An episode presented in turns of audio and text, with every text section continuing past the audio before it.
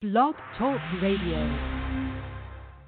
The opinions and views expressed by the host and guest are not necessarily the views and opinions of the Blake Radio Network. Broadcasting, broadcasting, broadcasting to the world, broadcasting to the world, to the world, to the world, spreading the news and information. BlakeRadio.com. Music for your mind, body,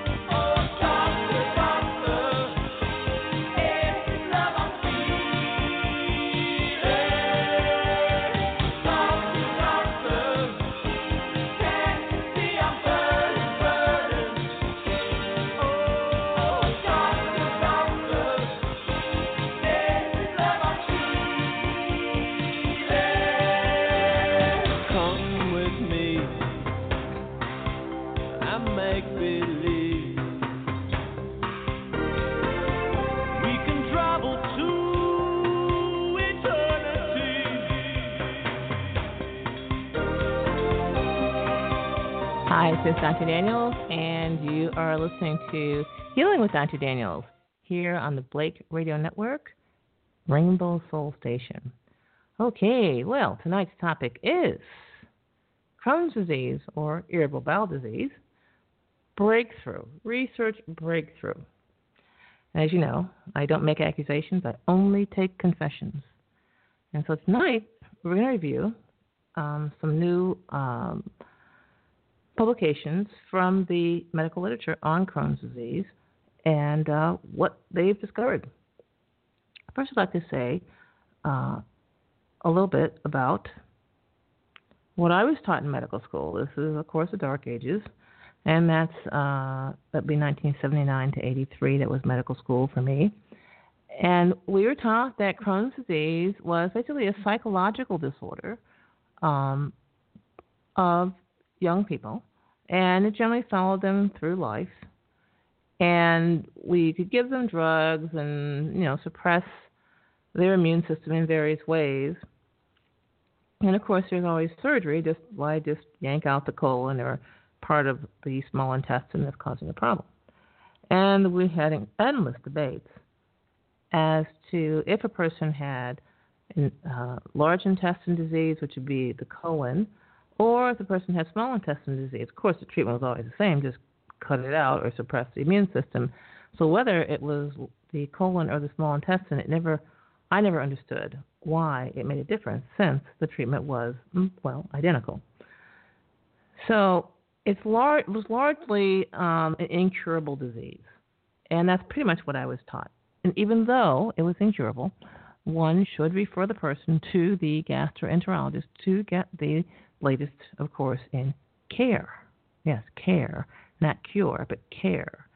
And so I had a pretty dismal outlook on Crohn's disease, uh, certainly in medical school, since I never saw anybody um, with the disease recover to a state of um, happiness and health.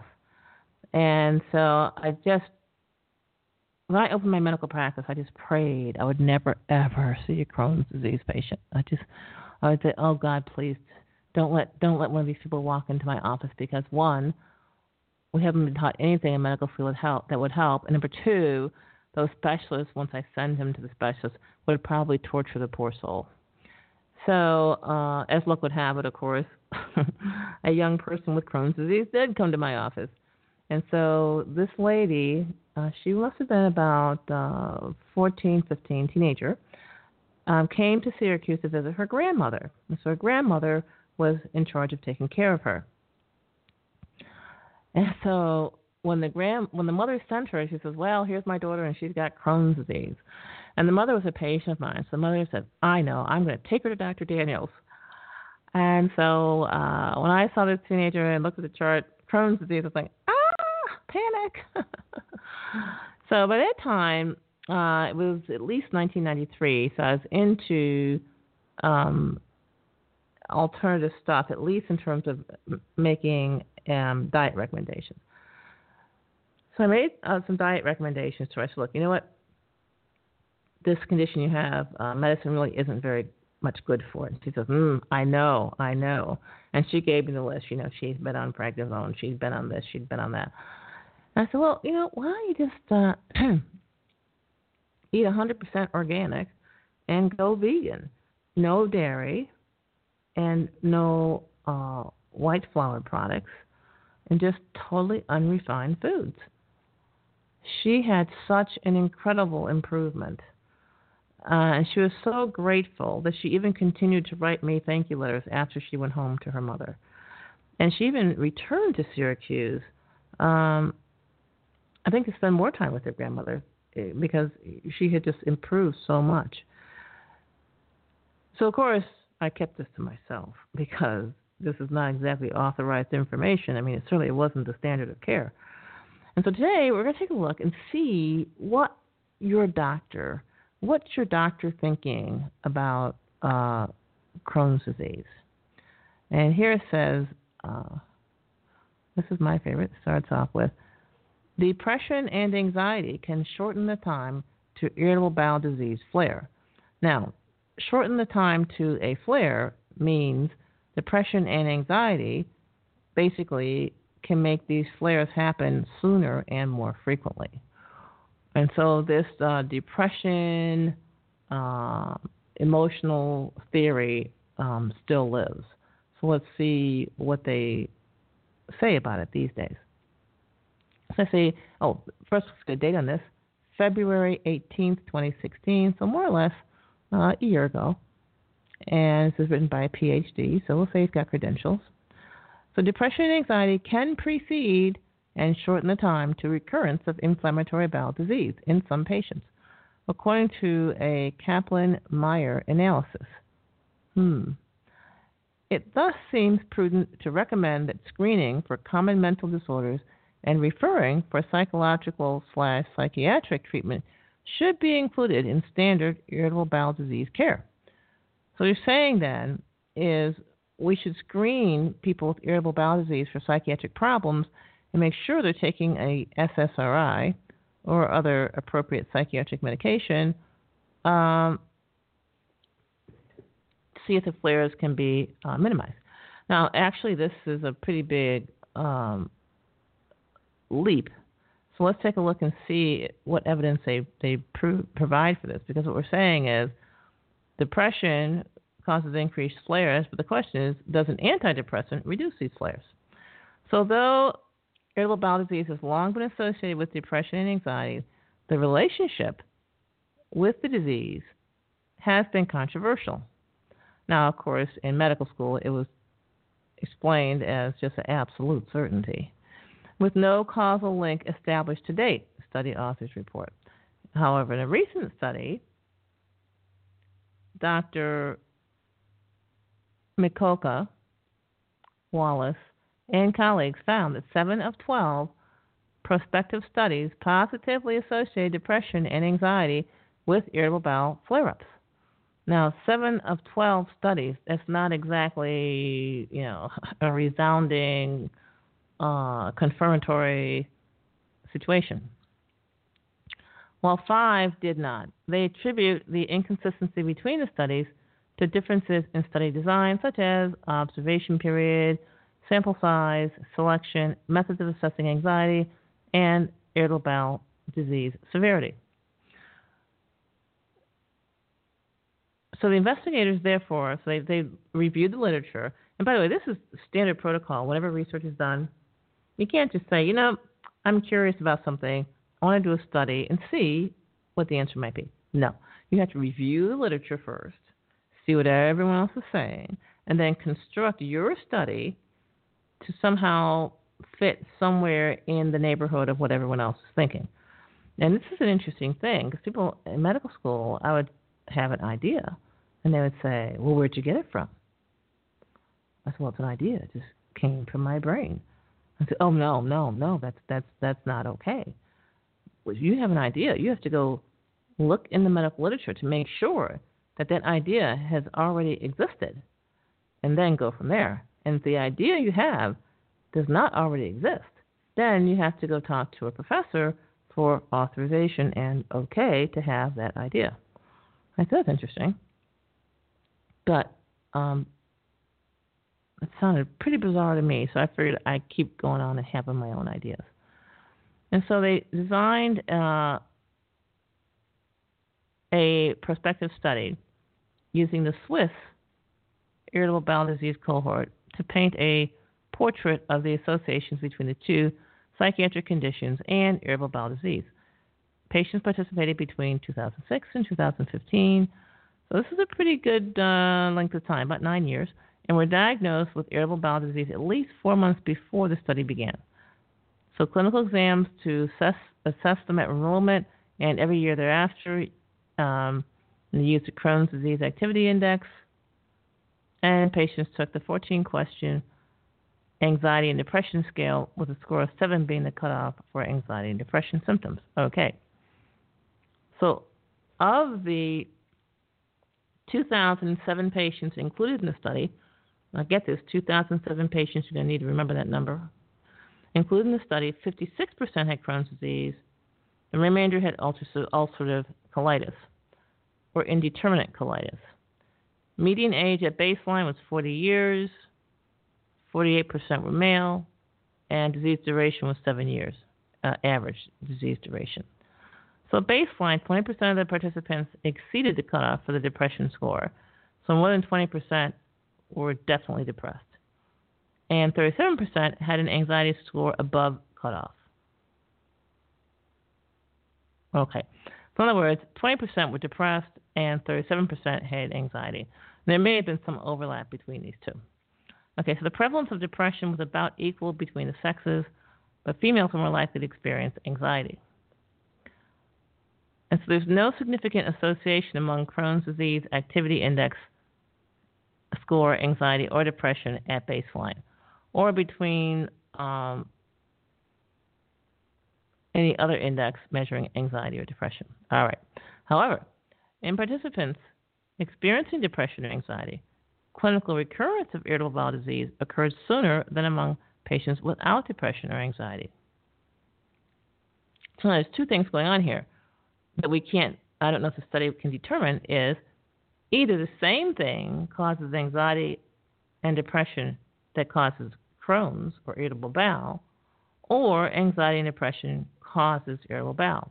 So in other words, if both are caused by the same thing, then treating the anxiety or depression symptomatically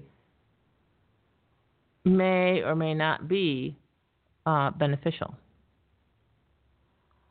So, depression and anxiety also tracked with specific manifestations of irritable bowel. Depression alone had a association with fistulas, surgery, and steroid use.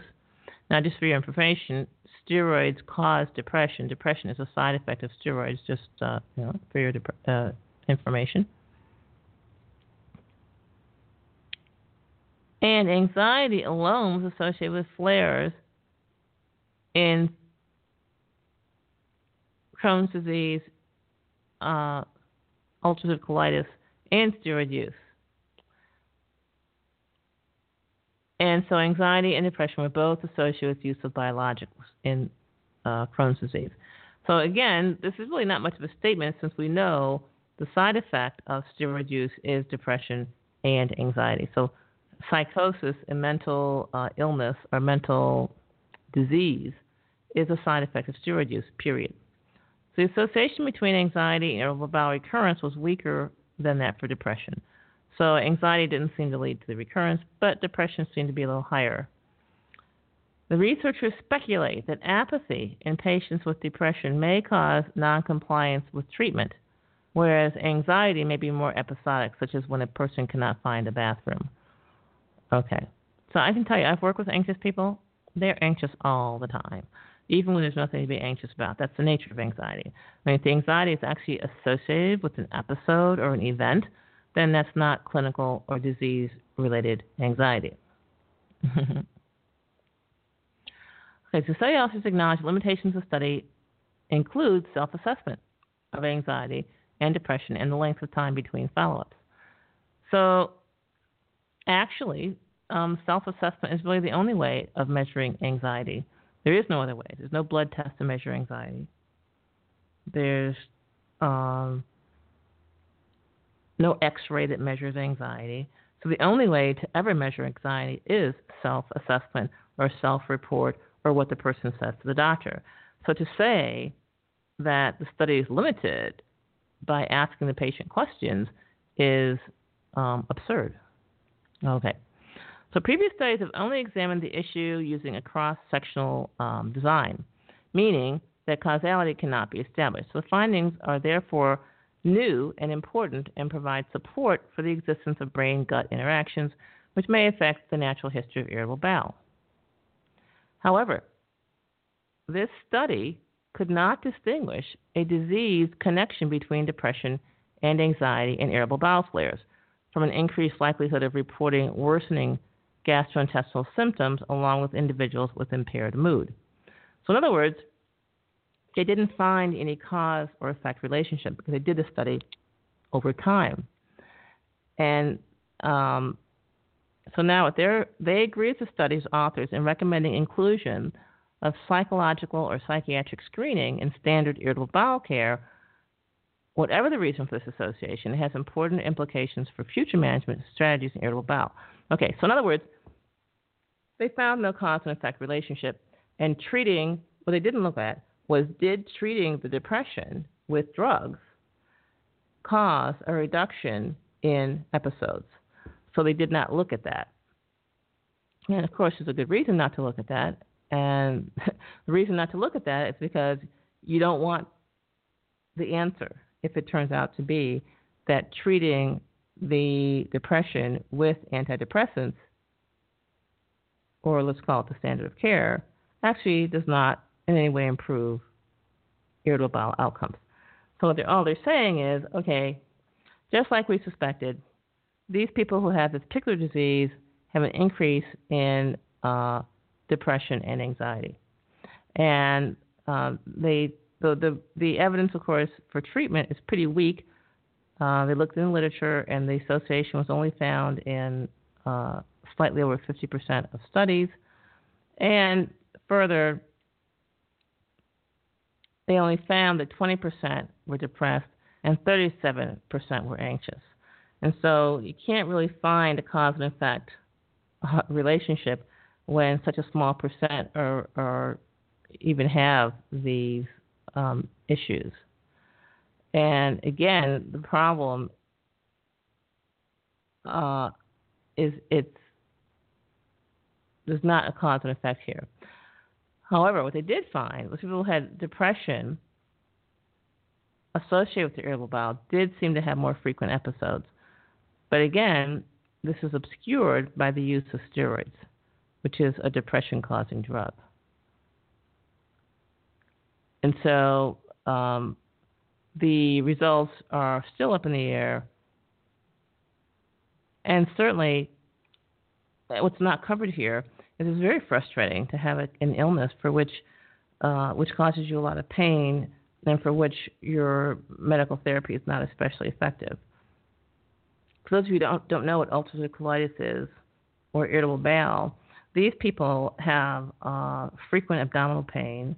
They have uh, bouts of diarrhea, um, often as many as 20 bowel movements a day, alternating with bouts of constipation where they're absolutely unable to go and they have bloating and uh, food intolerance.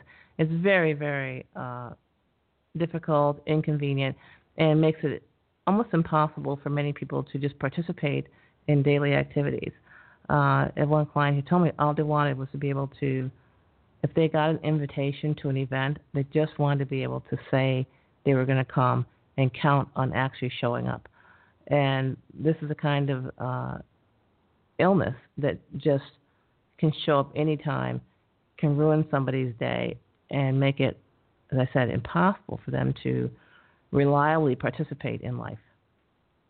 yes. Someone in the uh, chat room says having Crohn's or colitis is enough to make you bloody depressed. That that's true. Okay, so let's take a look at long-term outcomes from Crohn's disease. Let's say we have this person who has Crohn's disease. Let's just say they're really sincere about getting better. And let's just say, for the record, that they decide they're going to take every drug their doctor gives them. Well, where does that leave us? Let's see. This is December 27, 2016. Uh, a little more recent. It says improving long term outcomes of Crohn's disease. Improving long term outcomes of Crohn's disease. So I read this, I'm like, oh my God. Long term outcomes of Crohn's disease are improving. uh, no. Let's see what the article says. This is New York from Reuters Health. It says changes in the medical management of Crohn's disease over the past two decades, that's 20 years, that's basically since I've been to medical school, have been paralleled by improvements in long term outcomes, researchers from the Netherlands report. Numerous clinical trials have demonstrated the effectiveness of immunomodulators, that means um, influencing the immune system, and anti TNF alpha agents in inducing and maintaining disease remission in patients with Crohn's disease. But it remains unclear whether these treatments have resulted in improved long term outcomes. This is shocking. You've been using a drug for 20 years and you can't tell if it improves long term outcome. Well, what is long term outcome if not 20 years? So let's take a closer look. So, Dr. Stephen Jeuring from Massachusetts, from uh, Massachusetts University Medical Center and colleagues used data from the inflammatory bowel disease South Limburg cohort. That's 1,162 patients. To evaluate changes in the medical management and long term outcomes of Crohn's disease between 1991 and 2014. Now, just for your information, I started medical practice in 1990 and um, went to medical school, as I said, in uh, 79 to 83. So, during this period, 1979 to uh, I ended my medical practice in 2000, or I should say it was ended. Um, during a 13 year period, I did not witness and was not aware of any especially uh, bright and rosy stories. So let's see what they say. There are 316 patients from the 1991 to 98 pre biological era. So that was when I was in medical practice, which we just used steroids only pretty much. Um, and that was pretty cheap and from the 1999 to 2005 early biological era. And then they had 459 patients from the late biological era. So of this um, 1,162 patients, they had 316 in one group, 387 in another group, and 459 in another group. So immunomodulator treatment increased from 30% in 1991 to 56% in 99 to 70% in 2006 to 2011. So the importance of this is these drugs are frightfully, frightfully expensive. Okay. So meanwhile, anti-TNF alpha exposure, expensive drugs, increased from 3% to 41%. The number of patients with complicated disease at diagnosis increased significantly from era to era, but there were no changes over time in the progression rate. So the cumulative five year probability of hospitalization decreased from 65% in the earliest era to 42% in the latest era. In other words, this is a 30% increase, more or less. And this is comparable to placebo, just by the way. Anything 30% or less in improvement is comparable to placebo. Okay. And the median number of days admitted per hospitalization decreased from 14.5 to 8. So that's a little better than placebo. So number of days admitted per hospitalization decreased. And that can be uh, attributed in many cases simply to um, administrative policies. And so what happened from 1991 to 2015 is people were being sent home with greater degrees of um, intervention. In other words, someone who um, needs catheters is likely to go home more likely to go home after the year 2000 than before. So the hospital stays shrinking during this period of investigation may not necessarily do, be due to an improvement in any particular drug therapy. Okay. These improvements were not significantly related to the use of drug therapy. That's what they said. Okay. The authors report. So these improvements were more related to differing criteria for admission. So more and more serious illnesses were actually being treated as an outpatient from 1990 to 2005, and the length of admission for hospital stays was short, getting shorter and shorter. And this is due to basically administrative policies. And so the the probability of hospitalization decreasing is more a change in simply the way medicine is practiced, not in the individual patient's severity of discomfort. Future studies should address whether or not whether novel treatment strategies such as treat to target can further improve the long-term outcome, in particular the risk of developing structural bowel damage, they conclude. So as they're saying is hospitalization is not a measure of success or failure. Rather, is a change in X-ray findings or evidence of structural damage. They should use that as a uh, endpoint. Okay, so this doctor from the University of North Carolina School of Medicine in Chapel Hill, who's researched Crohn's disease extensively, told Reuters, in my opinion, the most interesting findings are the decrease in hospitalization and surgery rates over the time periods examined. These findings would seem to indicate that we have improved our overall approach to the management of patients with Crohn's disease, and to seem to indicate. And again, so uh, we don't have much to go on here in terms of seem to indicate, very unscientific uh, measure a lot of times simply educating people and them understanding that the sooner they get surgery, the sooner they um, suffer even more. So, despite these improvements, the lack of ability to influence the natural history or progression of Crohn's disease with medications is also striking. I'll repeat that. The lack of ability to influence the natural history or progression of Crohn's disease with medications is striking. Striking. How about appalling?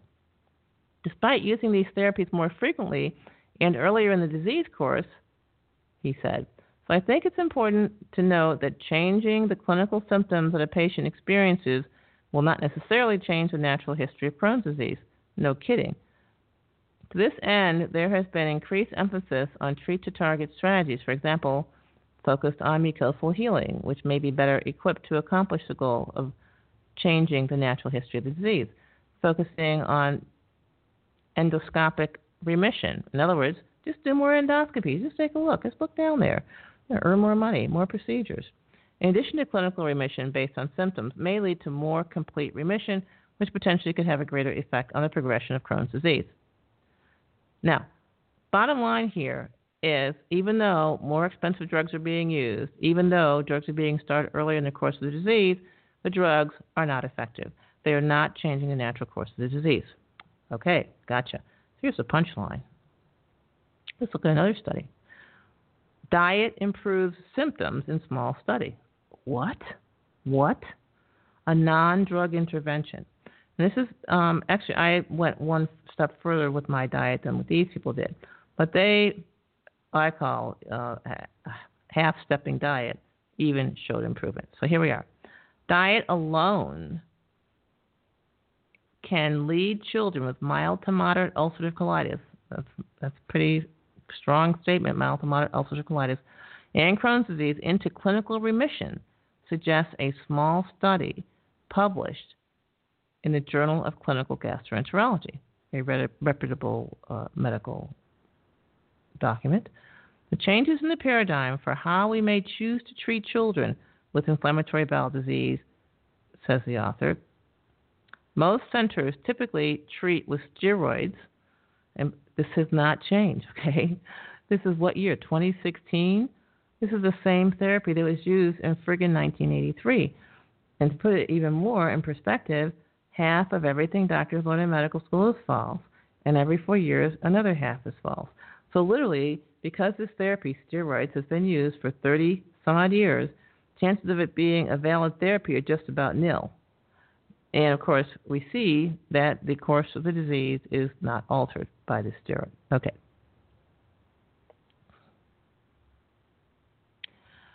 The diet tested over the course of 12 weeks is called the specific carbohydrate diet. It removes processed foods and sugars, except honey, dairy, and grains. It includes only vegetables, fruits, meats, and nuts, natural foods rich in nutrients. At the end of the three month study, eight of the 10 patients, that's pretty overwhelming, eight of the 10, we passed the placebo threshold, which would have been three of the 10. So, eight of the 10 patients aged 10 to 17 who finished the study achieved remission from the diet alone, the authors report. Now, this is really striking because I'm sure they didn't even ask these people to go organic. 12 patients, nine in Seattle and three in Georgia, started the diet with evaluations at 2, 4, 8, and 12 weeks. By the end of the study, the average pediatric Crohn's disease activity index decreased from, get this, 28 to 4. How cool is that? So we basically have a 90% reduction or 95% reduction in severity of symptoms. That is awesome. In other words, uh, that's it's huge. It's a big deal. Average pediatric ulcerative colitis activity index dropped from 28 to 6. Interesting. So Crohn's, 95% drop. Ulcerative colitis, uh, 28 to 6. That's still pretty good, 70% drop in symptoms. Again, we're operating way outside the placebo range, whereas the drugs were operating right there in that placebo range of 3% effectiveness. The diet was not effective for two patients, and two patients were unable to maintain a diet. So 10 people used the diet, remission for eight, 80%. Way more effective than placebo. Placebo is a standard uh, cure rate for anything of 30 to 35 percent. Okay, so the patients in the prospective trial had mild to moderate disease determined early, either by pediatric Crohn's disease activity index of between 10 and 45, or pediatric ulcerative colitis activity index between 10 and 65. To be eligible, patients could not have started a new irritable bowel disease medication for at least one month before the study for immunosuppressives and two months for biologics. In other words, they didn't want the effects of the study be, to be compounded by the drugs. Unanswered questions. Yeah, I'll bet there's some. So, Dr. Steven Brant, professor of medicine and director of the uh, Inflammatory Bowel Disease Center at Johns Hopkins University in Baltimore, Maryland, said initial results are interesting but inconclusive. Eh, inconclusive. he noted that the study was designed to be preliminary and to test safety and potential effectiveness, and results should be interpreted as such. There was no control group, it was open label, and the patient size was very small. You don't need a control group. With these kind of overwhelming results, hmm, in addition, two patients dropped out because they could not maintain a diet, he points out. Uh-huh. In a strictly clinical science way, you have to look at these as failures. You have to assume these people would have done poorly, Dr. Doctor said. Also, he said it is important to consider that three of the patients who remained in the study lost weight, a particular concern in children. Now, again, if the children are overweight, uh, that may not be a concern. Still, eight of the original 12 children were in remission, and that is impressive compared with many other therapies for irritable.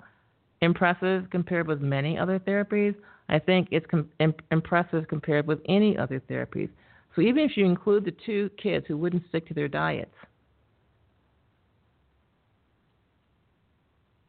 eight out of 12, uh, that's a 67% remission rate. This exceeds the effectiveness of the most expensive drugs available.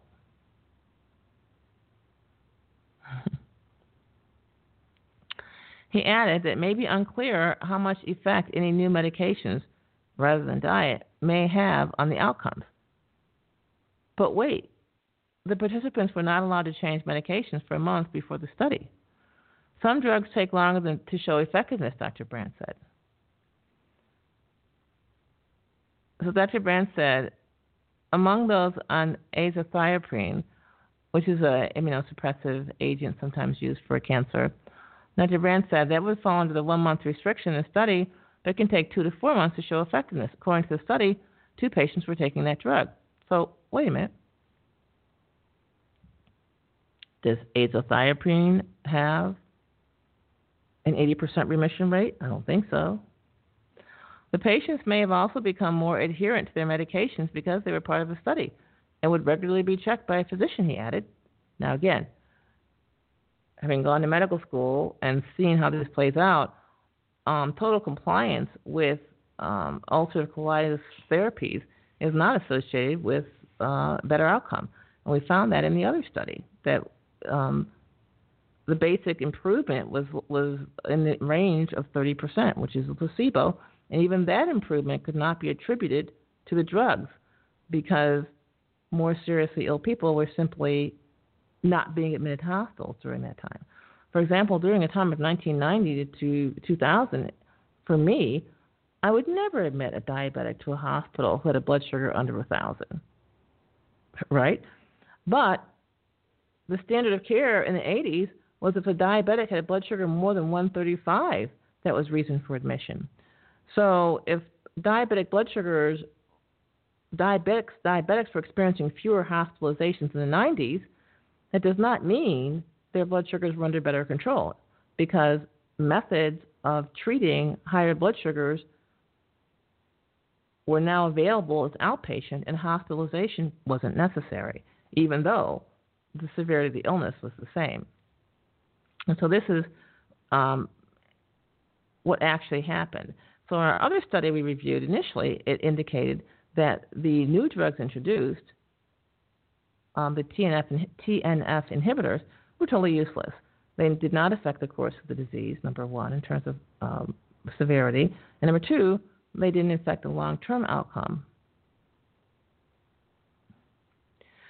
So um, this doctor is making excuses for these good results. So these are the kinds of studies that move us forward and show that it may be worthwhile to take the next step in a large study, he says. In other words, we've seen overwhelming benefit, but don't jump on this. Oh God, don't take these kids off processed food. Oh heck no. First, it's important to find out with, with larger studies whether the diet really does work compared with a control group, and if so, what part makes a difference, he said. So we see this overwhelming results, and we just just, just stop, stop, stop, stop. Let's not jump into this. In addition, the authors report the diet helped patients move towards a more normal microbial pattern, which raises the chicken and egg question, Dr. Brant said. Is it that you got improvement in the inflammation and then the bacteria changed, or did a change in the bacteria improve the inflammation?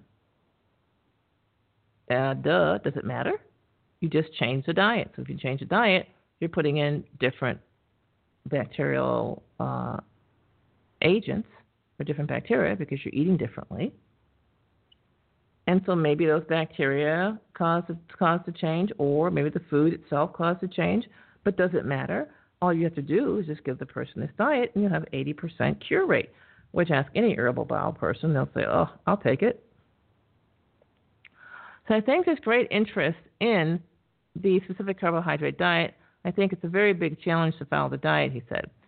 He more commonly recommends a Mediterranean style diet with few processed foods, not few processed foods, and simple sugars, and more fish than animal protein. And so we know how effective this recommendation is, right? This recommendation with drugs basically does not in any way influence uh, long term progression of the disease. Whereas this diet in 12 weeks puts people in remission. All right. The office acknowledged the limitations of the study, and the doctor said in the news release that priorities of treatments will vary by the individual.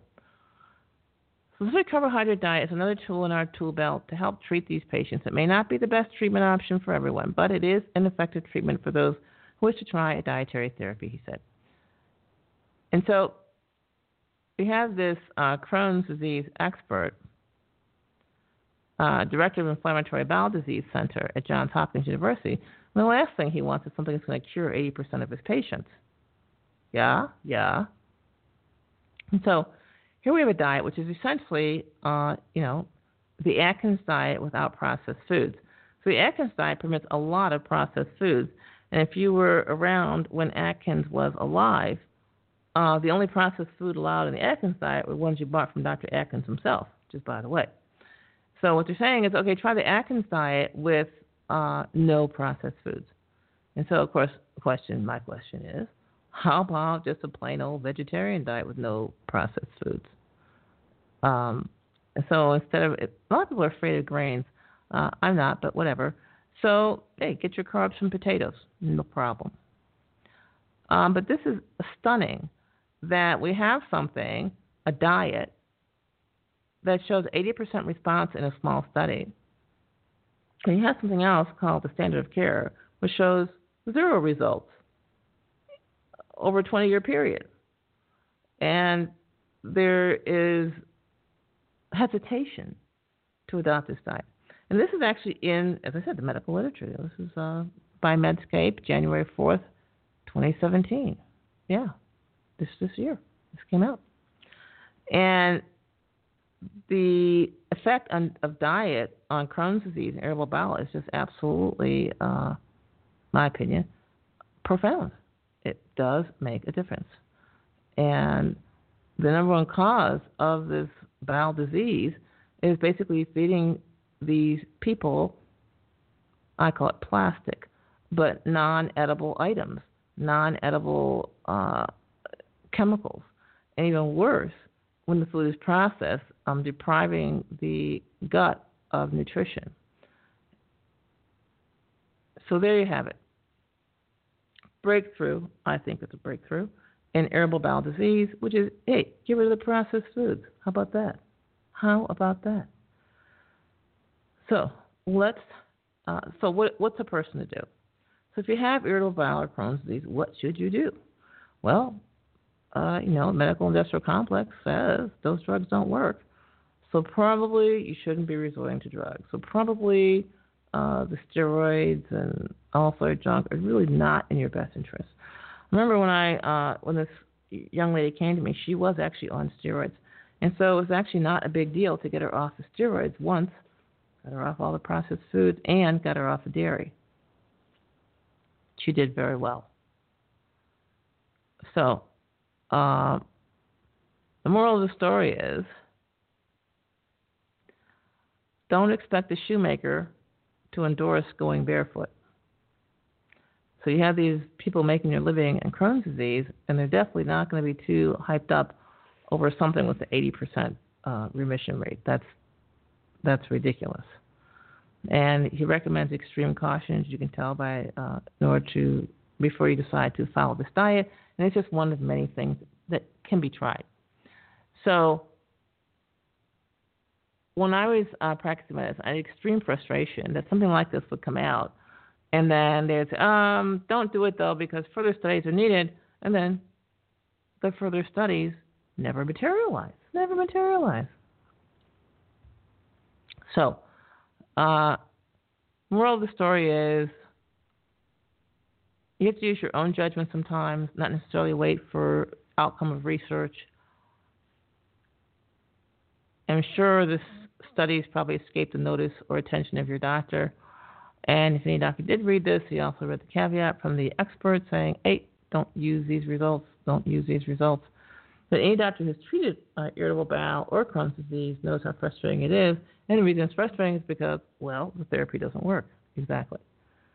So uh, the moral of the story, if you have Crohn's disease, is uh, you might as well do what you think is right because what the doctors have to offer is not going to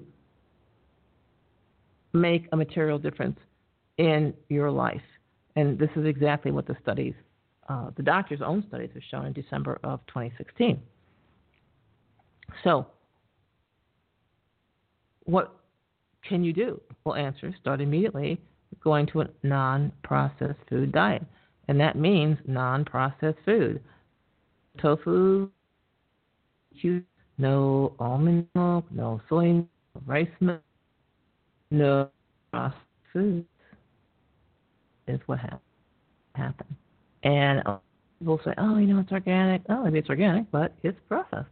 And um, the, I believe the fundamental problem with Crohn's disease is um, malnutrition. So you eat the processed food. The processed food does not have the full spectrum of nutrients in it, even from the foods, the, from the ingredients that are in there. And so, um, no nutrition, immune system weakened, can't heal you. So, let's take a look and see if we have some questions. Okay. Uh, Doctor asks, how is it that I can drink lots of water and also add a little salt to it too? And my tongue and mouth still feel really dry. And the water goes right through me. So the next thing to take a look at if your tongue and mouth are really dry. So what causes um, dry mouth and dry tongue when actually you're really pretty well hydrated is you have to take a look at the rest of what you're putting in your mouth to see if there are chemicals that are still going into your mouth. And so these chemicals can also cause dry mouth. For example, people taking psychiatric medications have extremely dry mouth. And so because of this, they drink lots and lots and lots of water because they have dry mouth from their medication. And this actually leads them to overdose on water. It lowers their body's salt, and people have actually died of this. Um, so, if you're drinking lots of water, the key is to add salt to it. So, if drinking water and adding salt to the water does not um, diminish your thirst, then you have to take a look at what else you're putting in your mouth, whether it's drugs or uh, chemical filled food that could be causing the dry mouth. Okay. Dr. Daniels, what about people who say they aren't eating any processed foods? They're lying. Could it be that environmental chemicals could be involved? Uh, possibly, but you know, unless they're looking at asphalt, it's unlikely. Um, I guess environmental chemicals, maybe personal care products, but it's something that is touching their skin and going into their body. And anyone who says who has Crohn's disease and says their diet is, is perfect, they're not sincere. I won't say they're not sincere about healing, but their chances of healing are just about zip. Because the only way to heal Crohn's disease is to change what you're putting in your mouth. Okay. Dying of too much water. Okay. I think high aluminum in the air is dehydrating also. Perhaps. But if that was the case, then how come 100% of people don't have Crohn's disease? So you have to, or, or dehydration or dry mouth. So the question is not, is breathing the air causing my symptoms? The question is, how come breathing the air makes me sick and isn't making the kid sitting next to me sick? Or another reasonable question to ask is, where can I move that has better air? So those are reasonable questions. But to sit here, to sit where you are, in the circumstances you are, and say, I want to heal naturally without changing what I'm doing is to say it's an oxymoron. Natural healing means that you change what you're doing. So if you say, well, I'm perfect, everything I'm doing is perfect, and I want to heal naturally without me changing anything, then you're asking really you're asking for the medical model. You're asking for the model where the patient is passive and things are done to him and health comes from outside, not from within. So the the posture that um, you're going to heal without changing your behavior is one that does not lend itself to uh, natural healing. okay. Um, okay. Dun, dun, dun, oh, nice. Okay. Hi, Dr. Daniels. Daughter's protein in her urine again. C-section scheduled in 18 days. Doctor says she's in full preeclampsia now. Nothing can be done but to have the baby. Okay, so it's already scheduled a week before due date. I told her she could do something by not eating meat and dairy to help bring her blood pressure down. Um, meat and dairy are ultra high in protein and definitely um, would cause protein in the urine. So yeah, stopping the meat and dairy probably resolve the issue. You've at least resolved the protein in the urine issue. So they're playing it by ear week to week. The baby can be taken anytime now. Um, mother mother looks and feels great despite all the drama. And this is how the maternal mother death rate has increased sixfold over um, the last 25 years that prenatal care has uh, predominated. So hopefully, though, she'll survive the whole thing. Dr. Daniels, what's the best way to give a child turpentine at the age of six? Honestly, parental authority. This is something people have failed to establish. Uh, a six year old kid should understand that whatever mom and dad says, that's what's got to be done. And if you have a six year old that will not take turpentine, you have uh, a problem uh, bigger than turpentine, bigger than his illness, actually, which is parental authority. So at six years old, a kid should understand that parental wisdom is so great that parents are going to ask you to do things that may not make sense, but you simply have to do them and do them quickly, or bad things will happen. So, in other words, you can't have a six year old where he's running towards a cliff, you tell him to stop running, he keeps running. That's not going to work. So, you, you need um, in a six year old to have enough parental authority that what you say is law. But let's just say you failed to do that. You did, didn't do it, didn't happen. All right, no problem. What you can do is you can apply it to the soles of his feet at bedtime, or you can gently uh, apply it to his abdomen. Those are the two uh, alternatives. Okay. Okay, so Dr. Daniels, can I use turpentine candy to administer uh, turpentine to a child? Answer: No. Why? The amount of turpentine in the candy is just too small. It's uh, so I've made turpentine candy and I've sorted through this whole thing. You only get maybe two drops of turpentine per piece of candy, so it really doesn't it doesn't work. Okay. oh, yeah, so to have him hold his nose. That's actually pretty good because the nose is the smelling organ, and it's the smell that really um, sets things off. So what you can do is help your kid by holding a nose. You can take it with your kid and say, "Look, this is something mommy does. This is a big girl thing. We can do this together." Or let daddy do it and say, "Hey, this is a big boy thing. We do this together. This is what real men do." So uh, I would go for that.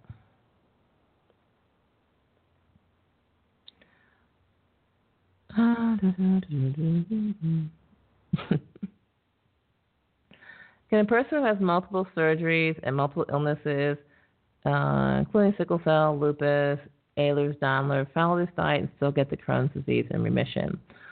Cannot say. However, I would say it's worth a try. I'm not a, a Atkins diet fan. I personally would cut back the meat, but that's just my opinion. Uh, but the success rate of this diet is pretty darned impressive. Okay. okay, Dr. Daniels, I think I think that homeschooling is very important, so you don't have to worry about the school shrink or teachers interrogating your child and ratting you out to the system. Yes, that's very important. So I had a um, patient in my practice who was um, was worse than autistic but uh, he had severe behavioral problems, mentally slow, and, and physically violent. He's a real problem. And so the school wanted to put him on, dr- on drugs. The father, um, who had custody because I think the mother had died of some odd whatever, uh, came to me, bought the kid. So what should I do? So we changed the kid's diet, and his behavior just totally cleared up. So um, what happened though was they interrogated the child at school and pulled out of him that that he wasn't taking really taking the medications, and then they gave the poor father a very difficult time.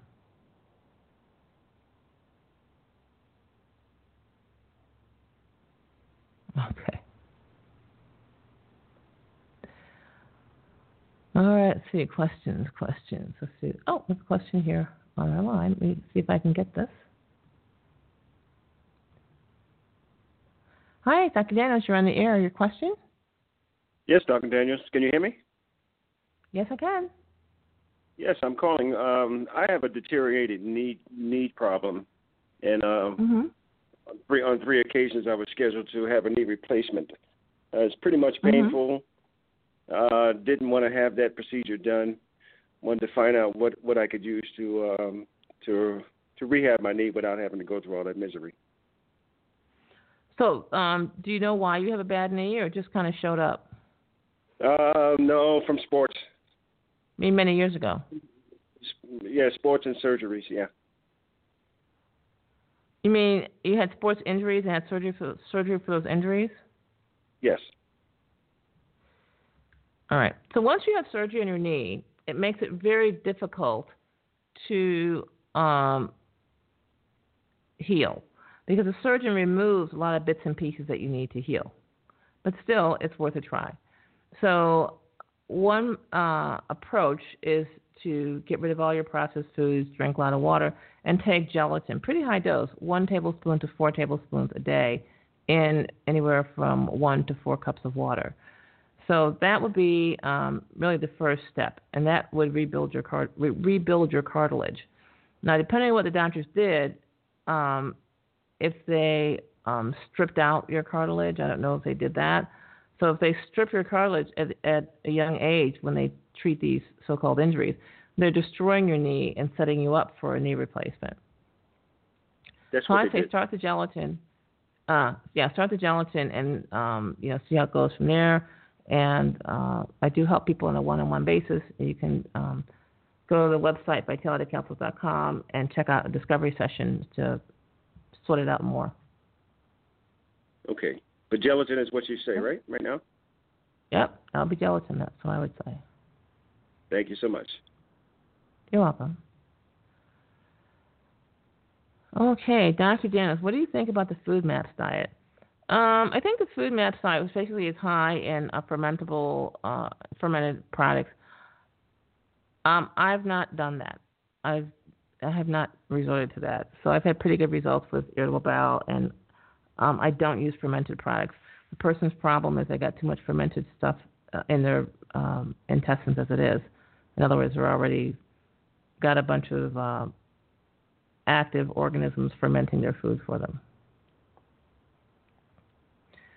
Okay, let's see. So I'm scanning through the uh, chat room here. So uh, while I'm looking for questions here in the chat room, uh, I'd like to remind people to get their Candida Cleaner report at vitalitycapsules.com. This is your, at the moment, free report that tells you how to make turpentine part of your healing and really save tens of thousands of dollars in um, illness, misery, and wear and tear. Okay.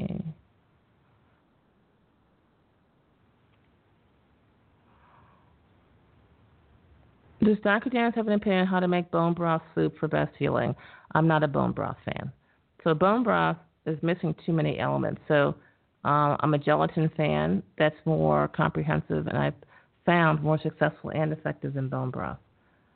So bone broth is not something I uh, recommend um, because I've worked with too many bone broth failures. Okay, we have only 60 seconds left, so I can't take another question, although I wish I could. So we will see you again next week, and as always, think happens.